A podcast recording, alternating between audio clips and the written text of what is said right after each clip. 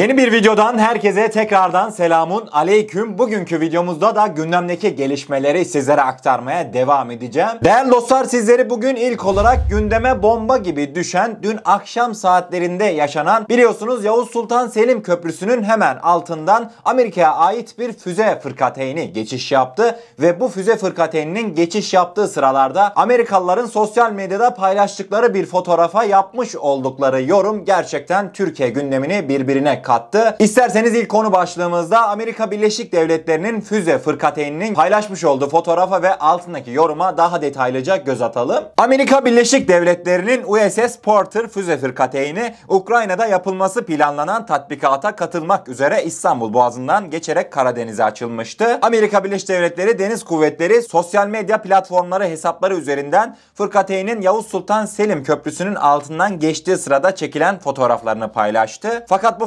fotoğrafta dikkat çekici bir detay vardı. Fotoğrafta biz kırmızı ışıkta durmayız notu paylaşılmıştı ve paylaşımın devamında da daima hazır etiketi kullanılmıştı. Özellikle de Amerikan Deniz Kuvvetleri'nin biz kırmızı ışıkta durmayız notu gerçekten de Türkiye gündeminde oldukça tartışıldı. Amerika Birleşik Devletleri'nin bu fotoğrafta neyi anlatmak istediği gerçekten büyük bir merak konusu oldu değerli dostlar. Atalarımızın zamanında birçok bedel ödeyerek almış oldukları topraklarda görüyoruz ki düşmanlarımızın halen gözleri var ve imrenerek bakıyorlar. Zaten gemi personeli de dikkat edeceğiniz üzere köprüye böyle nasıl detaylıca bakmışlar. Gerçekten de fotoğraflar her şeyi anlatmakta. Emin olun Amerika Birleşik Devletleri daha da ileriye giderse o geminin tüm ışıklarını karanlığa gömeriz. Amerikalıların gözleri sadece karanlığa hapsolur diyorum değerli dostlar ve isterseniz bir sonraki konu başlığımıza geçelim. İkinci konu başlığımıza geldiğimizde sizleri bir Karabağ'a götüreceğim. Karabağ'da ne yazık ki sular bir türlü durulmuyor değerli dostlar. Bu sefer de Azerbaycan resmi makamlarından açıklama geldi. Sabah saatlerinde yapılan açıklamada Ermenilerin Gazah vilayeti bölgesinde ateşkesi bozduğu belirtildi. İsterseniz ikinci konu başlığımızdaki haberin detaylarına yakından bir göz atalım. Azerbaycan Devlet Sınır Hizmetlerinden yapılan açıklamada yerel saatle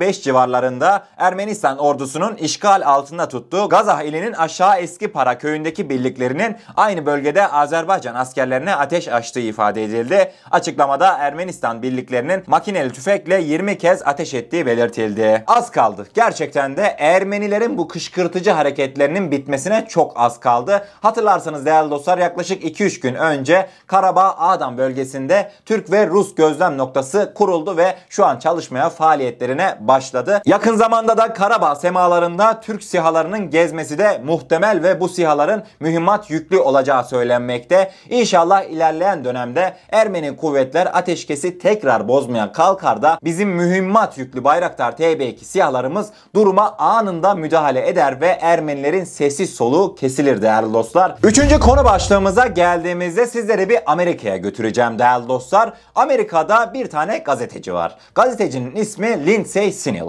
Lindsay Sinil öyle bir haber yaptı ki sanki Türkiye Suriye'den Libya'ya çocuk askerleri 14 yaşındaki askerleri savaşmaya gönderiyormuş gibi bir algı yarattı ve bu Amerikalı gazetecinin algısına en büyük destek de şüphesiz ki Yunan medyasından geldi. Gerçekten çok dikkat çekici ifadelere yer vermiş detaylar şu an karşınızda. Değerli dostlar haberi aynen Yunan medyasına olduğu şekliyle sizlere aktaracağım. Yunan medyası dedi ki insani kriz ve çatışmaları haber yapma konusunda uzmanlaşmış Amerikalı gazeteci Lindsay Sinil Türkiye'nin 14 yaşındaki çocukları Libya'ya paralı asker olarak gönderdiğini doğruladı dedi. Türkiye ve Sultan Şah Tugay'ın Libya'ya İslamcı Libya parlamentosunu desteklemek için uçurulduğunu belirtti. Devamında da bu sözde Amerikalı gazeteci Lindsay Sinil algı çalışmasını daha da kuvvetlendirebilmek için duygusal yaklaşmış ve ilk iki fotoğraftaki genç Atarepli 14 yaşlarında çok güzel kalpli çocuklar diye yazısına devam etmiş. Gerçekten de Amerikalıların yapmış olduğu bu algı çalışması özellikle de Türk medyası tarafından büyük bir tepkiyle karşılandı değerli dostlar. Hayır fotoğraflara detaylıca baktım. Acaba gerçekten Türkiye 14 yaşındaki bir çocuğu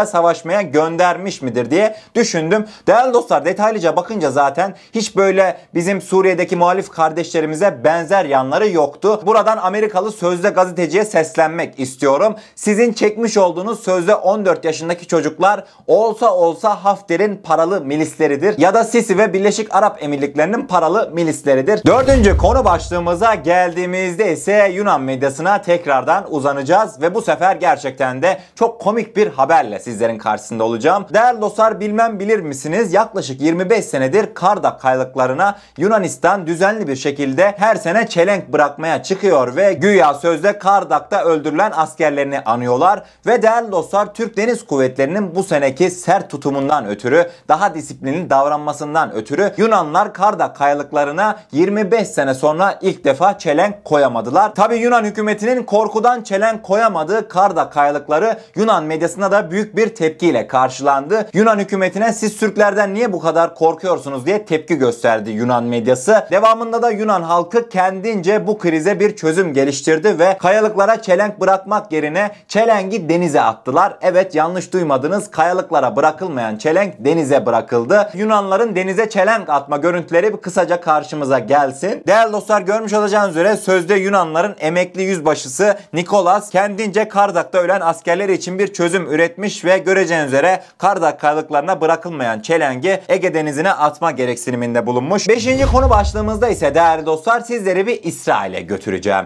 İsrail'den çok ilginç bir açıklama geldi. Yunan medyası İsrail'in sözde eski istihbarat başkanlarından birisiyle röportaj yapmış ve İsrailli eski istihbarat başkanı Yakov Kedmi gerçekten de Türkiye ilişkin ve özellikle de Türkiye'nin elinde bulunan S-400 füze sistemlerine ilişkin çok önemli iddialarda bulunmuş. İsterseniz 5. konu başlığımızdaki haberin detaylarına yakından bir göz atalım. Yunan medyasına röportaj veren İsrail'in yerli istihbarat teşkilatının eski başkanı Yakov Kedmi, Türkiye'nin gelecekteki nükleer tesislerini İsrail Hava Kuvvetleri'nden korumak için S-400 uçak savar savunma sistemlerine ihtiyacı var. Tabii ki İsrail F-35 uçaklarından korunmak için Türkiye S-400'leri aldı dedi. İsrailli uzman açıklamalarının devamında Türkiye'nin İran'dan daha çok donanımlı olduğunu ve İsrail'in bununla tek başına başa çıkamayacağını vurgulayarak Amerika Birleşik Devletleri'nden yardım talep etti. Devamında da Erdoğan Türkiye'yi nükleer silah sahibi ülkeler kulübüne sokma arzusunu hiçbir zaman gizlemedi. Aylar önce söylediği gibi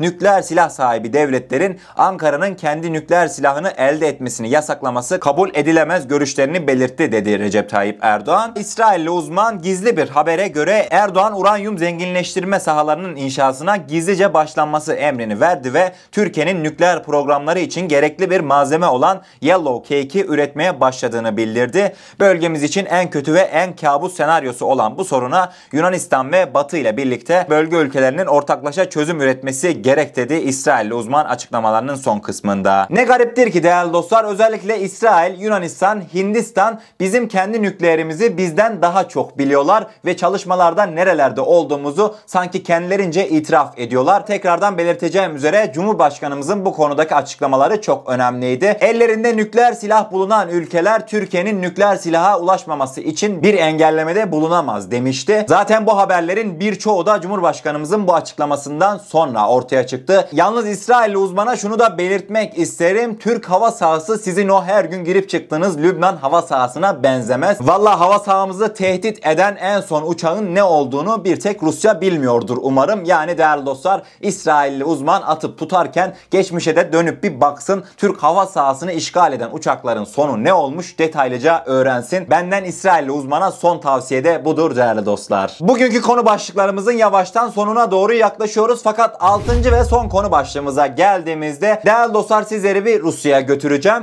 Rusya'dan Türkiye'nin elindeki S-400'lere ilişkin çok önemli bir açıklama geldi. Özellikle de Yunan kanadına yakın olan Rus kaynaklardan geldi bu açıklama. Ruslar dedi ki Türkiye'ye vermiş olduğumuz S-400 sistemleri tam manasıyla güçlü değil ve Rusya'nın elindeki sistemlerle yarışabilir düzeyde değil açıklamalarında bulundular. İsterseniz son konu başlığımızdaki haberin detaylarına yakından bir göz atalım. Rus askeri uzman Alexey Yunan medyasına vermiş olduğu bir röportajda Ankara'ya gönderilen S-400 uçak savar savunma sistemlerinin en iyi Rus sistemlerinden uzak olduğunu ve Rus Hava Kuvvetleri'nde bulunan uçak savar savunma sistemlerinden çok farklı olduğunu vurguladı. Devamında Alexey modern silahlar ihraç edildiğinde her zaman potansiyel bir düşmanın eline geçme olasılığını dikkate alıyoruz. Bundan dolayı kimse silahının en iyisini satmıyor dedi. Tamam aslında bu açıklamalar normaldi. Şüphesiz ki her ülke kendi üretmiş olduğu silahı gidip de bir başka ülkeye satarken tam versiyonunu vermez. Mesela ben de bizim Ukrayna'ya ihraç etmiş olduğumuz Bayraktar TB2'lerin Türk Silahlı Kuvvetleri'nin elindeki Bayraktarlardan farklı olduğunu, işlevselliklerinin daha düşük olduğunu düşünmekteyim. Fakat değerli dostlar Yunan medyası Rus uzmanın bu açıklamalarından yola çıkaraktan demişler ki Ruslar Türkiye'ye tamamen hiçbir işlevselliği olmayan bir sistemi verdi. Türklerin elinde bulunan S-400 sistemlerinin radarları Rusların elinde bulunan radar sistemlerinin yarısı kadar bile değil dedi. Tabii ki Yunan kanadından gelen bu açıklamalar da gerçeklikten uzaktı fakat Yunanlılar Rusya'dan gelen böyle bir haberle ümitlenmişe benziyorlar. Bu Yunanları anlamak çok zor değerli dostlar. Türkiye'ye kim kara dese sevinmeye başlıyorlar. Türkiye'ye kim ak dese gerçekten de üzüntüye boğuluyorlar. Değerli dostlar bugünkü gelişmeleri sizlere aktardım. Umarım doğru bir şekilde anlatabilmişimdir. Eğer kanalımıza ilk defa gelmekteyseniz kanalımıza abone olarak bizlere destek olabilirsiniz.